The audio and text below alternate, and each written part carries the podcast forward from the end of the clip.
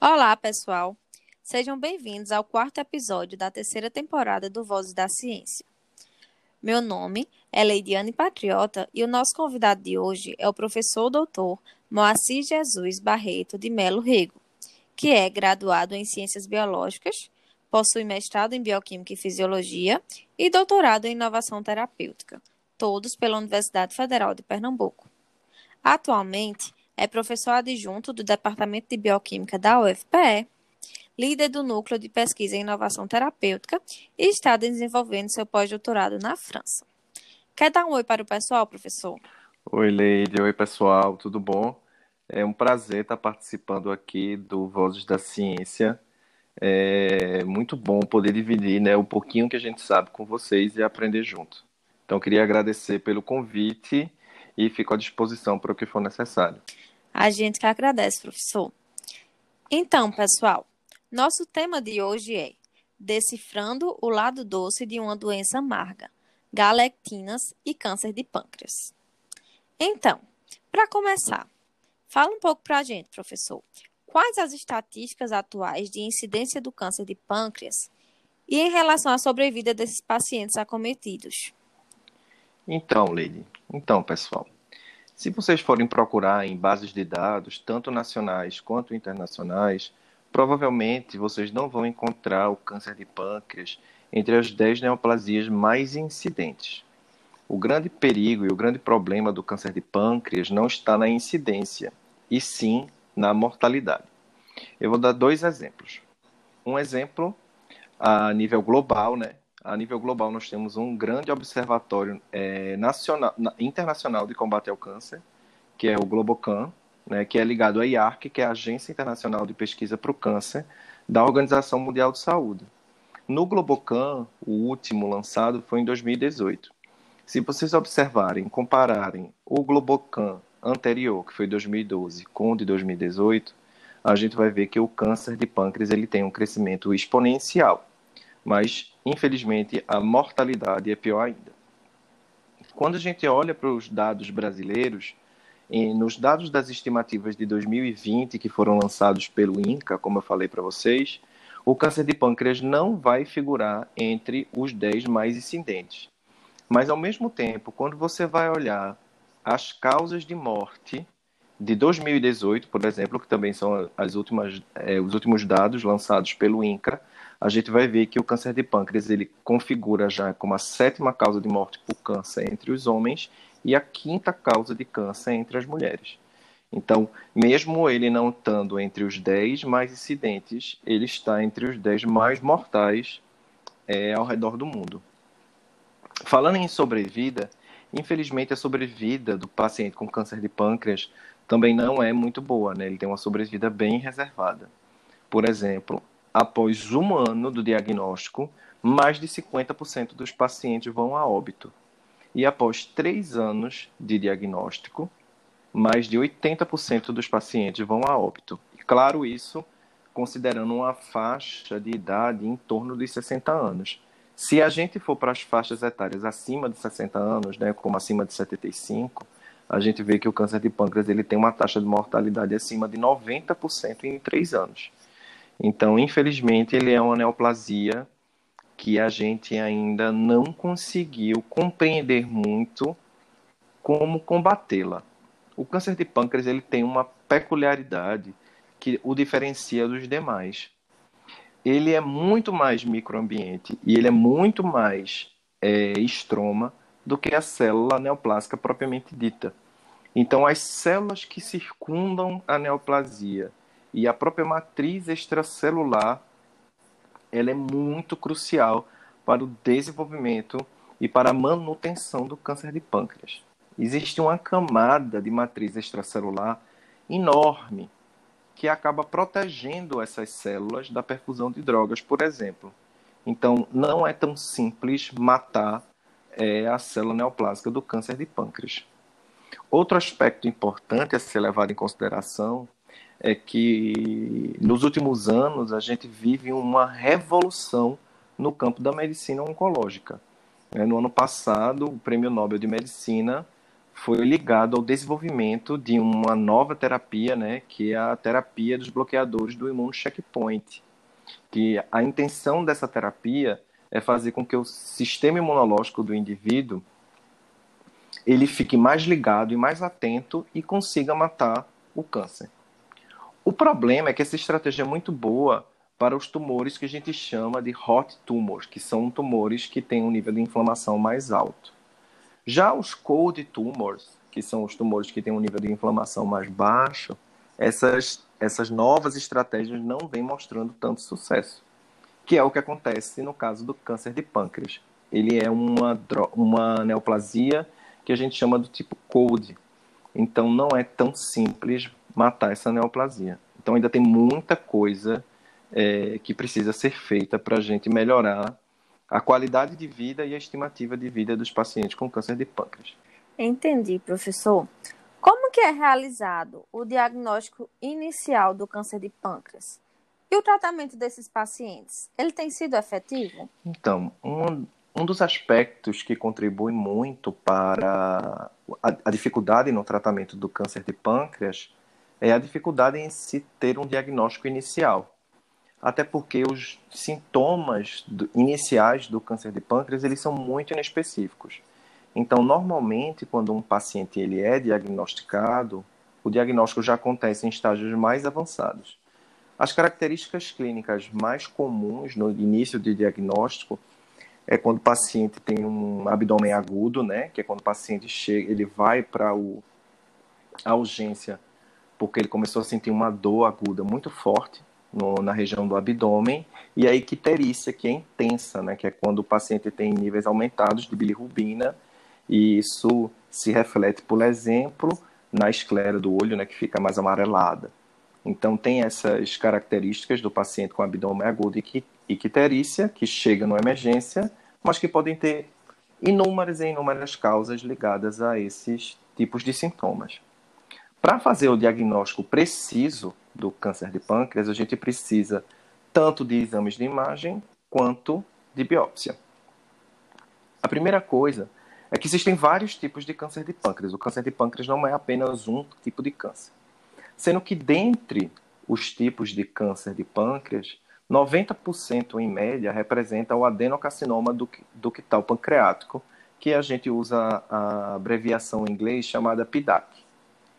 Então, para a gente fazer o diagnóstico, a gente precisa né, de fazer vários exames de imagem nesses pacientes, pode ser uma tomografia, por exemplo, mas é muito importante também você fazer a biópsia endoscópica, né, que é quando é, um endoscópio entra é, pelo, pelo sistema é, digestivo alto do paciente, né, a, na pontinha a gente tem um instrumento de ultrassom e guiada por essa ultrassom endoscópica, é, uma agulhinha colhe uma amostra do paciente do câncer de pâncreas para ir ter o diagnóstico definitivo confirmado. Né? A gente precisa da biópsia para ter essa, essa confirmação. Sobre o diagnóstico, sobre o tratamento, né? O tratamento do câncer de pâncreas ele é muito restrito, a gente não tem muitas opções. Hoje a maioria dos sistemas de saúde ou usam uma monoterapia com análogo de nucleotídeo, que é a gencitabina, ou a gente usa uma poliquimioterapia, que é um esquema que combina cinco diferentes quimioterápicos que a gente chama de folfirinox. Então, são os dois esquemas terapêuticos que são mais utilizados ao redor do mundo, que aumentam um pouco a sobrevida desses pacientes com câncer de pâncreas.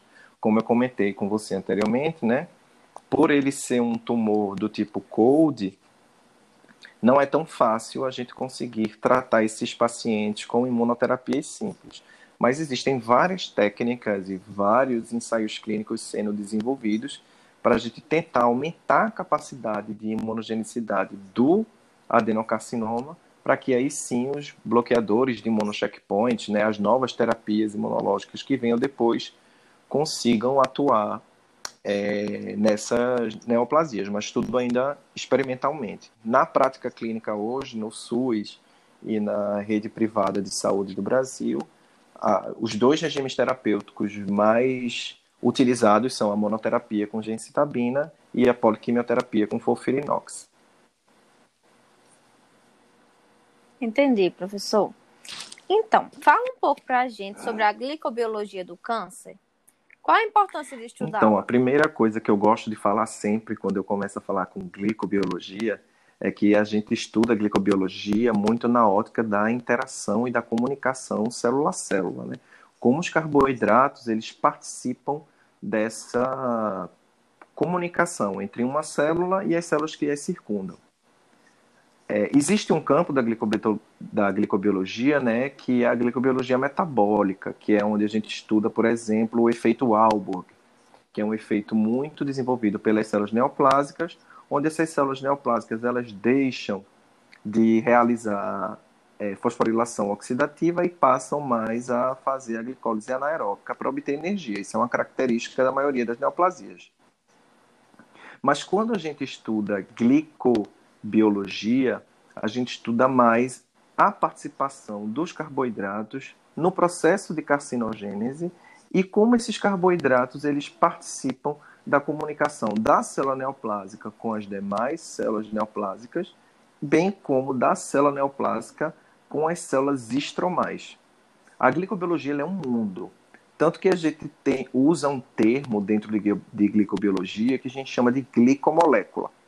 Uma glicomolécula ela pode ser o carboidrato em si, ela pode ser um glicoconjugado, como a glicoproteína, por exemplo, mas ela também pode ser um nucleotídeo transportador de açúcar, uma enzima processadora de carboidratos, como por exemplo as glicosiltransferases e as glicosidases. Então, existem várias moléculas que entram no campo da glicobiologia nesse processamento de reconhecimento célula a célula. Existem também as moléculas que são ligadoras de carboidratos, né, que são aquelas proteínas que reconhecem carboidratos, que dentre elas a gente tem a classe das lectinas, como as galectinas, as selectinas, as S-lectinas, e que todas essas proteínas e todas essas glicomoléculas que a gente acabou de conversar, ela participa do processo carcinogênico de muitas neoplasias. Então, para a gente estudar glicobiologia, quando a gente estuda glicobiologia, a gente quer entender como é que a alteração dos processos dos carboidratos numa célula neoplásica é importante para o crescimento, a invasão, a metástase, como esses carboidratos, entre aspas, que estão sendo construídos e que estão sendo construídos de formas diferentes no câncer, né? Como essa construção de carboidratos alteradas pode favorecer o tumor.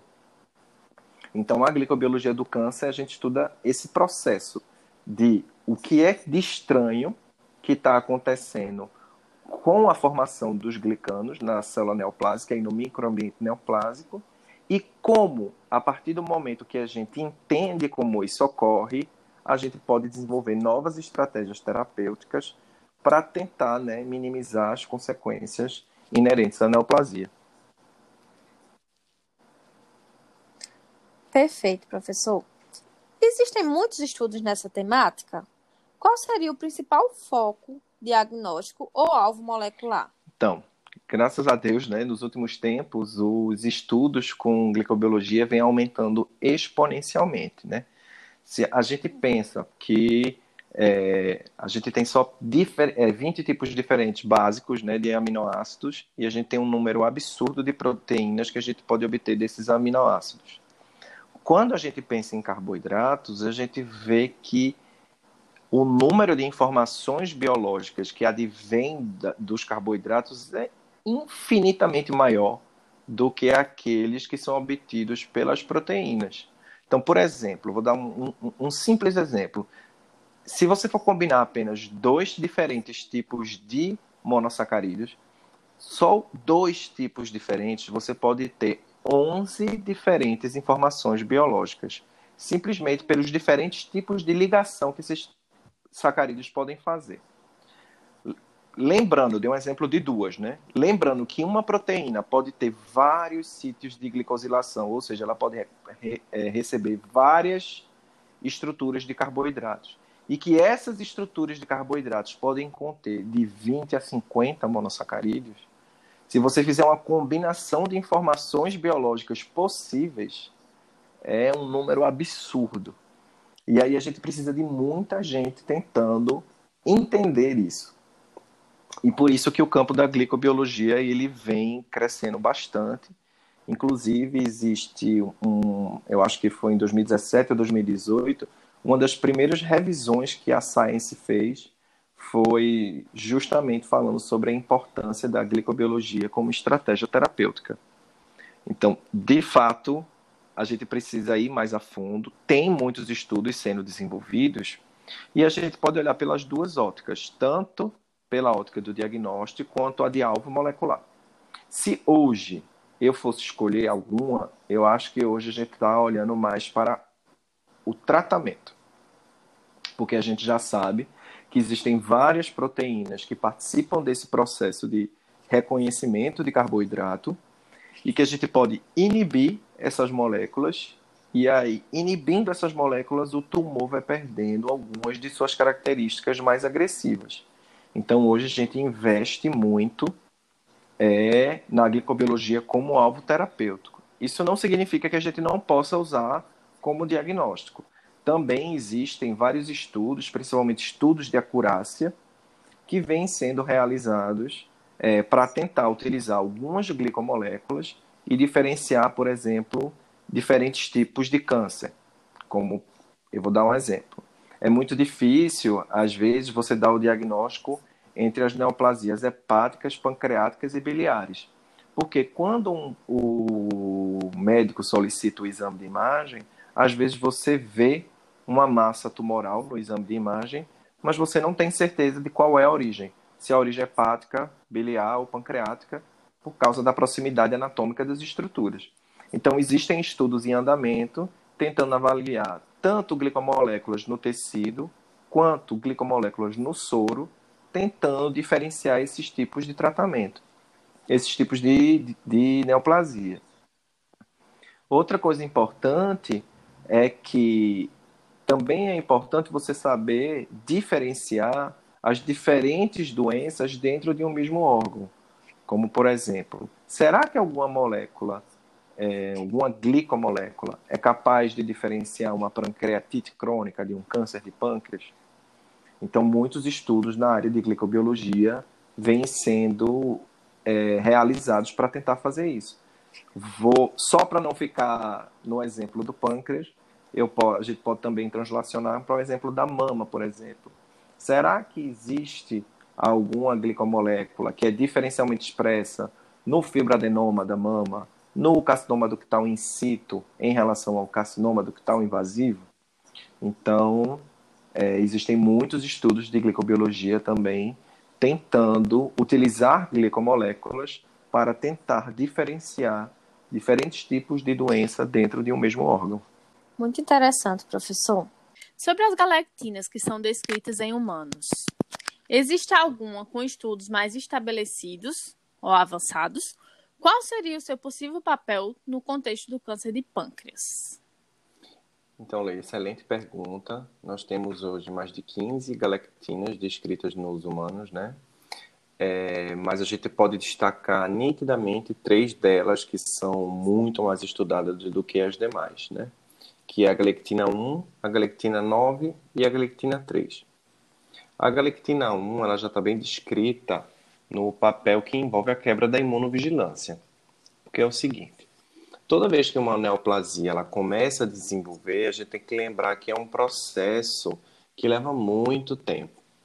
No início do desenvolvimento da neoplasia, vamos dizer que o sistema imunológico do indivíduo ele consegue reconhecer aquela neoplasia e muitas vezes eliminar aquela neoplasia. Mas durante um tempo, a neoplasia ela vai adquirindo uma capacidade de quebrar a imunovigilância, ou seja, ela consegue induzir que o sistema imunológico não reconheça mais o tumor e aí pare de atacar esse tumor. E hoje a gente já sabe que a galectina 1 ela é super importante nesse papel de quebra da imunovigilância é, de um tumor. Outra galectina que está sendo muito estudada e começou a ser estudada, assim, o número de estudos vem crescendo exponencialmente, é a galectina 9. Porque a galectina 9 a gente sabe que ela participa do imunocheckpoint junto com seu ligante, que é o TIM3. Então, como a gente já conversou aqui no comecinho né, do nosso podcast, a gente sabe que a imunoterapia está mudando o curso de muitas neoplasias. E aí a galectina 9, por também participar do imunocheckpoint, então ela também pode ser futuramente utilizada é, por estratégias que bloqueiem esse imunocheckpoint via galectina 9. Então a galectina 9 também começou a ser bastante estudada nos últimos tempos. Mas nenhuma galectina é tão estudada quanto a galectina 3. A galectina 3, de longe, é a mais estudada. E isso por, por ser uma, uma galectina envolvida no processo inflamatório, foi uma das primeiros descritos, e ela é uma proteína muito píqua. Então, a galectina 3 ela pode estar presente em diversos compartimentos celulares, ela pode estar no núcleo, ela pode estar na carioteca, ela pode estar no citoplasma, na membrana, ela pode ser secretada, ela pode ficar presa e ancorada na membrana. A galectina 3 ela é a única, ela é a única galectina que a gente chama quimera, né? Que ela tem um domíniozinho terminal tipo colágeno, e ela, esse domíniozinho terminal tipo colágeno faz com que ela forme estruturas oligoméricas é, que vão ter uma infinidade de funções nos processos de sinalização proneoplásmicos. Então, a galectina 3, ela tem depende muito do contexto no qual ela está inserido, depende muito do tipo de câncer que você está estudando e de onde ela é expressa na célula. Mas a gente já tem bons resultados é, para inibidores de galectina 3, por exemplo, inclusive para câncer de pâncreas, publicado na Nature, por exemplo, tem oligosacarídeo derivado de uma alga marinha, e esse oligosacarídeo derivado dessa alga marinha inibiu galectina 3 com alto grau de afinidade, e os exames e os testes em vivo, né, eles mostraram resultados bastante promissores. No contexto do câncer de pâncreas, por exemplo, só esse ano a gente tem mais de umas cinco publicações com galectina 9 em câncer de pâncreas, das quais uma é do nosso grupo, mas a gente teve já também, inclusive, até uma meta-análise com é, uma revisão sistemática com meta-análise publicada em galectina 9 em câncer de pâncreas. E, e, a Galectina 3, o nosso grupo publicou já dois trabalhos em câncer de pâncreas esse ano e tem muitos trabalhos sendo publicados em câncer de pâncreas, porque a gente percebe que a Galectina 3 ela é modulada por hipóxia. Né? O hipóxia são aquelas regiões que têm poucas concentrações de oxigênio no tecido. E o câncer de pâncreas, por si só, ele é um tecido extremamente hipóxico. Como eu falei para vocês, né, ele é muito matriz extracelular, que dificulta muito a perfusão também de oxigênio para as células neoplásicas. Então, esse link entre hipóxia, galectina 3 e câncer de pâncreas está sendo bastante avaliado como uma estratégia terapêutica, a gente conseguir diminuir a expressão de galectina 3 em microambientes hipóxicos no câncer de pâncreas, visando sensibilizar esse microambiente do câncer de pâncreas para um, uma quimioterapia ou uma radioterapia posterior. Mas, assim, os estudos em galectina em câncer de pâncreas, eles estão crescendo rapidamente, vêm sendo desenvolvidos estudos muito robustos e muitos deles são bastante promissores. Perfeito, professor. No seu grupo de pesquisa, vocês trabalham com essa temática, né? Comenta com a gente o andamento dos projetos. Então, Leide, hoje o meu grupo de pesquisa ele tem focado muito em neoplasias do trato gastrointestinal, né? Que, no seu geral, são neoplasias que têm é, prognóstico bem reservado. A maioria dos meus alunos de doutorado e de mestrado estão trabalhando com neoplasias do trato gastrointestinal. Então, no grupo da gente, a gente trabalha principalmente com as galectinas, que a gente conversou muito sobre elas, e também trabalha com o microambiente. E dentro do microambiente, a gente trabalha muito com o microambiente hipóxico. Então, assim, eu gosto eu gosto muito de falar sobre essa temática, eu gosto muito de conversar sobre sobre o que é que o grupo vem fazendo, mas eu acho que a gente, nesse momento, eu gostaria de dizer assim o nome dos meus alunos que estão envolvidos, porque são eles que põem a mão na massa, são eles que fazem o trabalho lá na bancada, bem, bem diretamente com os experimentos. Então, só para exemplificar alguns dos trabalhos que a gente vem, vem desenvolvendo dentro do que a gente do que a gente conversou hoje, eu tenho três alunos de mestrado e todos os três trabalham com neoplasias de trato gastrointestinal. Minha aluna de mestrado é inovação terapêutica, Lília, ela está avaliando a galectina 12, que a gente conversou pouco sobre ela hoje, porque ela é uma galectina nova e ela está muito relacionada à expressão em tecido gorduroso, sendo que a gente já sabe também que os adipócitos, que a gente chama de adipócitos associados ao câncer, também participam do processo de carcinogênese e manutenção das neoplasias. E aí a gente está começando a olhar essa galectina 12 nesse microambiente é, tumoral pancreático. Tenho também dois alunos de mestrado que são do do mestrado de Bioquímica e Fisiologia, né? Raquel e Rafael.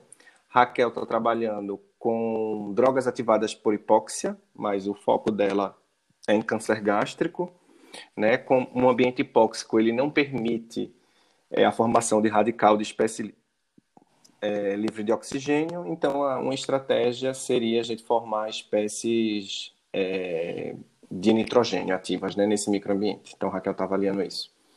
Rafael está avaliando a inibição de galectina 3 no microambiente hipóxico do câncer de pâncreas para ver se a gente consegue inibir essa galectina 3 no câncer de pâncreas hipóxico e assim sensibilizar essas células para quimioterapia com gencitabina, que é uma droga, como a gente conversou também, bastante utilizada no câncer de pâncreas.